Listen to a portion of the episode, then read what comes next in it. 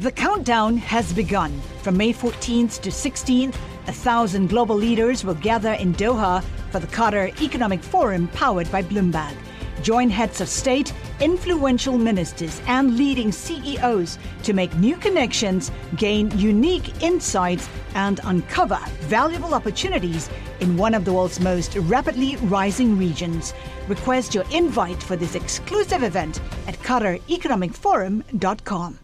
Hillary Clinton has said that FBI Director James Comey's public statements about the FBI's investigation into Clinton's use of a private email server was an important factor leading to her defeat in last year's presidential election. President Trump, meanwhile, has praised Comey's actions. And it took guts for Director Comey to make the move that he made in light of the kind of opposition he had, where they're trying to protect her from criminal prosecution. You know that. But yesterday, President Trump fired Director Comey, based, he said, on advice that Comey's handling of that investigation had damaged the FBI's reputation and credibility. Later in the program, we expect to go live to the White House for Deputy Press Secretary Sarah Sanders' comments on the Comey firing. And now we're going to talk about it with John Culhane, a professor at Delaware Law School, and Michael Vatis, a partner at Steptoe & Johnson who held several positions, including Associate Deputy Attorney General in the Department of Justice. Michael, you have a situation where the president during the campaign praised Comey's public statements about what was going on in the investigation of Clinton's email server. Now he's fired it based on it's purportedly on a memo from Deputy Attorney General Rosenstein that says that Comey handled this terribly and undermined the FBI. What do we make of this rationale for firing the FBI director? I think it's patently obvious that this rationale is a complete pretext and has nothing to do with the real reason that Comey was fired. I think anybody who's been following the news in recent months has to believe that this is based on the Trump-Russia investigation, and it may just be that they were getting nervous that the FBI is getting too close to Trump and too close to people closely associated with him. I think there's no other way to explain this. John, do you agree with that, that there's no other way to explain this? Absolutely. I mean, if one were to read the Rosenstein memo setting forth the justifications for the firing, in isolation, they make sense. I mean, there was a case for firing Comey, but now, many months after the fact, it makes no sense at all except for the reasons that we've just heard. So I completely agree with that. I think a number of things have come to light in the last couple of days. One is that Comey had recently requested more resources for the investigation.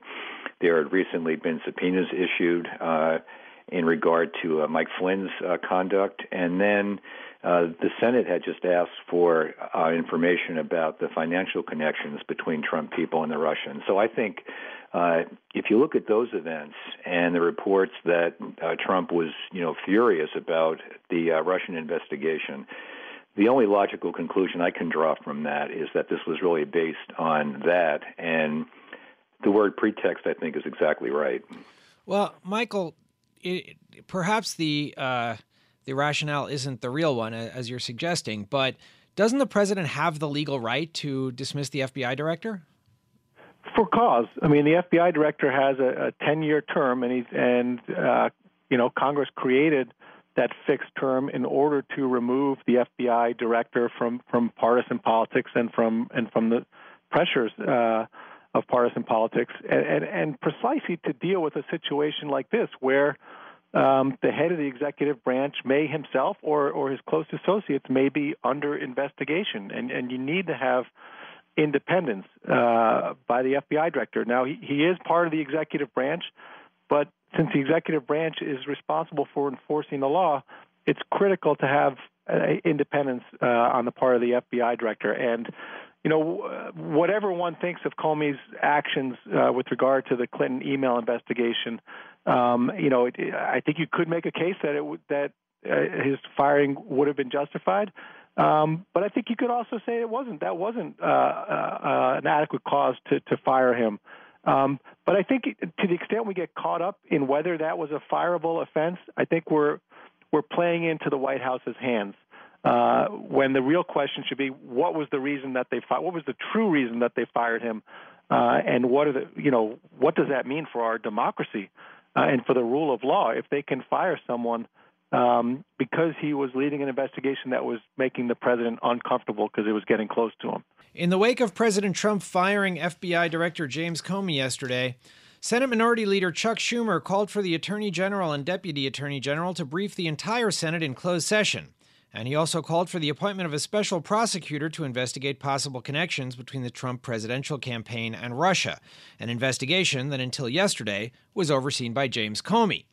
Our guests today to talk about the fallout from the president's firing of the FBI director are John Culhane, a professor at Delaware Law School, and Michael Vatis, a former Justice Department official who is a partner at Steptoe & Johnson.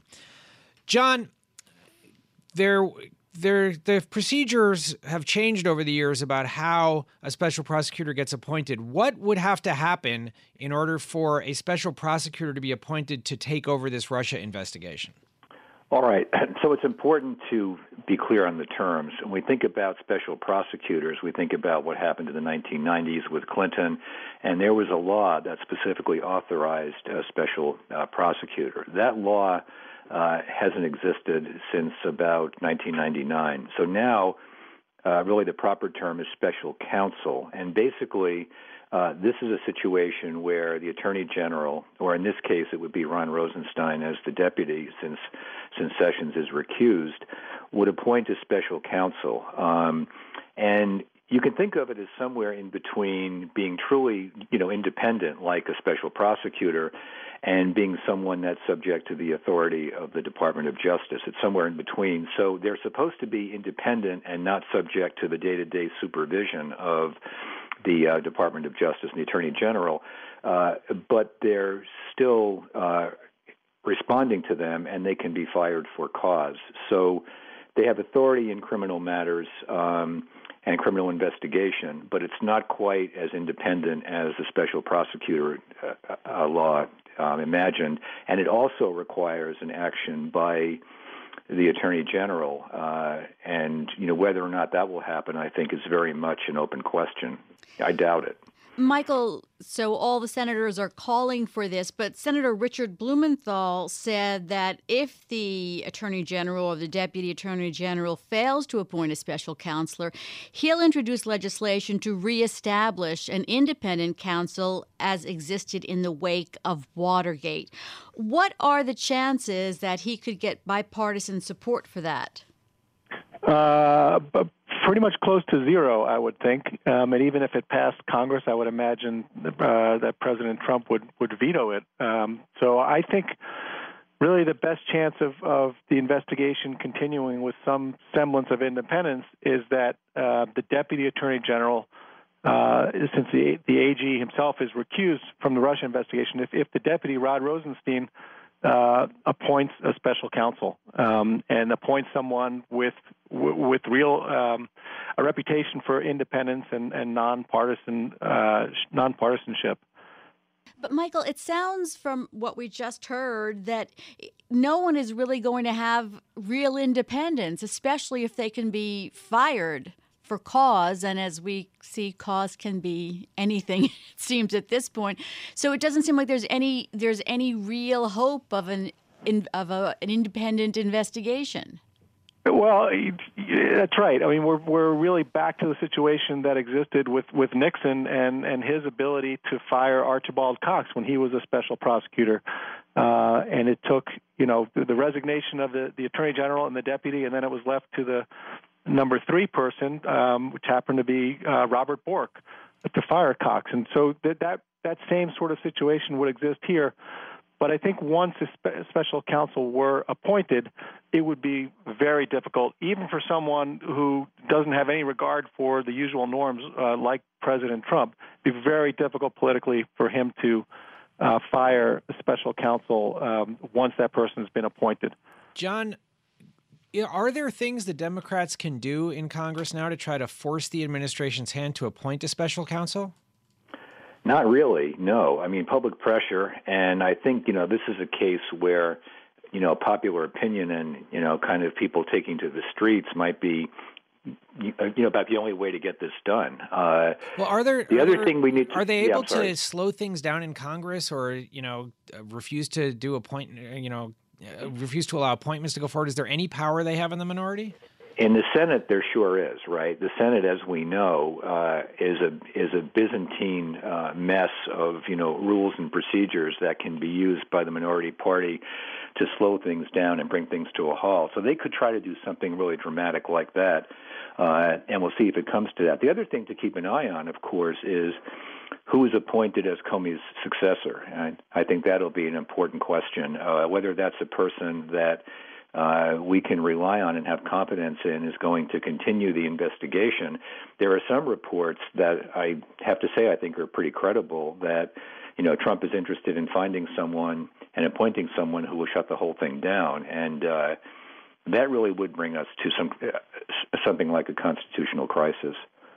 Well, our thanks to John Culhane of Delaware Law School and Michael Vatis, a partner at Steptoe & Johnson, for being here today on Bloomberg Law to talk about President Trump firing the FBI director James Comey. And do you know, one thing that we haven't mentioned is that several FBI agents replaced their photos on Facebook with Comey's and have written that they were outraged by his removal. So we'll have to talk a little bit tomorrow about what... We'll have to get Mark Zuckerberg on the show to talk about that tomorrow.